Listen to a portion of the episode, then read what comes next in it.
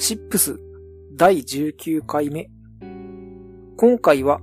ジェムソンカスクメイツを紹介します。ジェムソンはアイルランドのウイスキーのメーカーなんですが、その中でもメジャーどころのメーカーです。それでこのカスクメイツはジェムソンのバリエーションの一つで出てるんですが、まず見た目は色合い的には琥珀色ですね。ピルスナービールかそれよりやや濃ゆいぐらいのそんな色合いをしています。それで続いて味や香りなんですけど、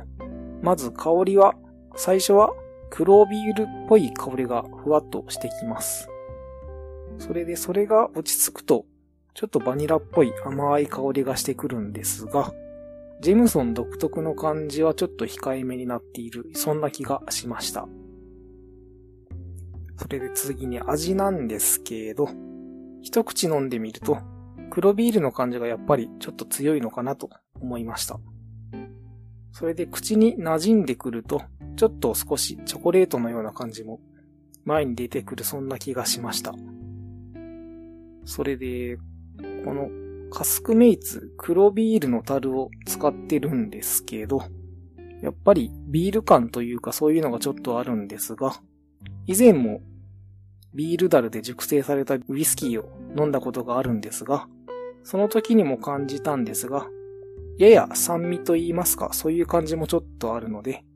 おそらくそれがビール樽の特徴なのかなと僕は思っています。それでこのカスクメイツ、飲みにくいわけではないんですが、黒ビールの感じがやや先行しているので、ちょっと独特な風味があるので、好みは少し分かれるんじゃないかなと思いました。スタンダードなアイリッシュウイスキーが好きな方には少し進めにくいんですが、ちょっと変化球が欲しいなという人には喜んで飲んでもらえるんではないかなと思います。それで最後に金額なんですが、だいたい2500円ぐらいで買うことができます。ということで、今回はジェムソンカスクメイツを紹介しました。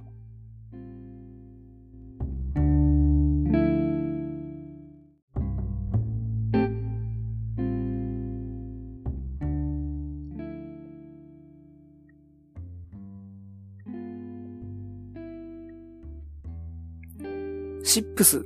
第19回目。今回はジェムソンカスクメイツを紹介します。ジェムソンは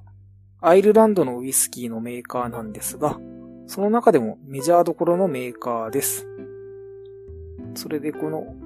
カスクメイツはジェムソンのバリエーションの一つで出てるんですが、まず見た目は色合い的には琥珀色ですね。ピルスナービールかそれよりやや濃ゆいぐらいのそんな色合いをしています。それで続いて味や香りなんですけど、まず香りは最初は黒ビールっぽい香りがふわっとしてきます。それでそれが落ち着くとちょっとバニラっぽい甘い香りがしてくるんですが、ジェムソン独特の感じはちょっと控えめになっている、そんな気がしました。それで次に味なんですけど、一口飲んでみると黒ビールの感じがやっぱりちょっと強いのかなと思いました。それで口に馴染んでくると、ちょっと少しチョコレートのような感じも前に出てくるそんな気がしました。それで、このカスクメイツ黒ビールの樽を使ってるんですけど、やっぱりビール感というかそういうのがちょっとあるんですが、以前もビール樽で熟成されたウイスキーを飲んだことがあるんですが、その時にも感じたんですが、やや酸味と言いますか、そういう感じもちょっとあるので、おそらくそれがビールダルの特徴なのかなと僕は思っています。それでこのカスクメイツ、飲みにくいわけではないんですが、黒ビールの感じがやや先行しているので、ちょっと独特な風味があるので、好みは少し分かれるんじゃないかなと思いました。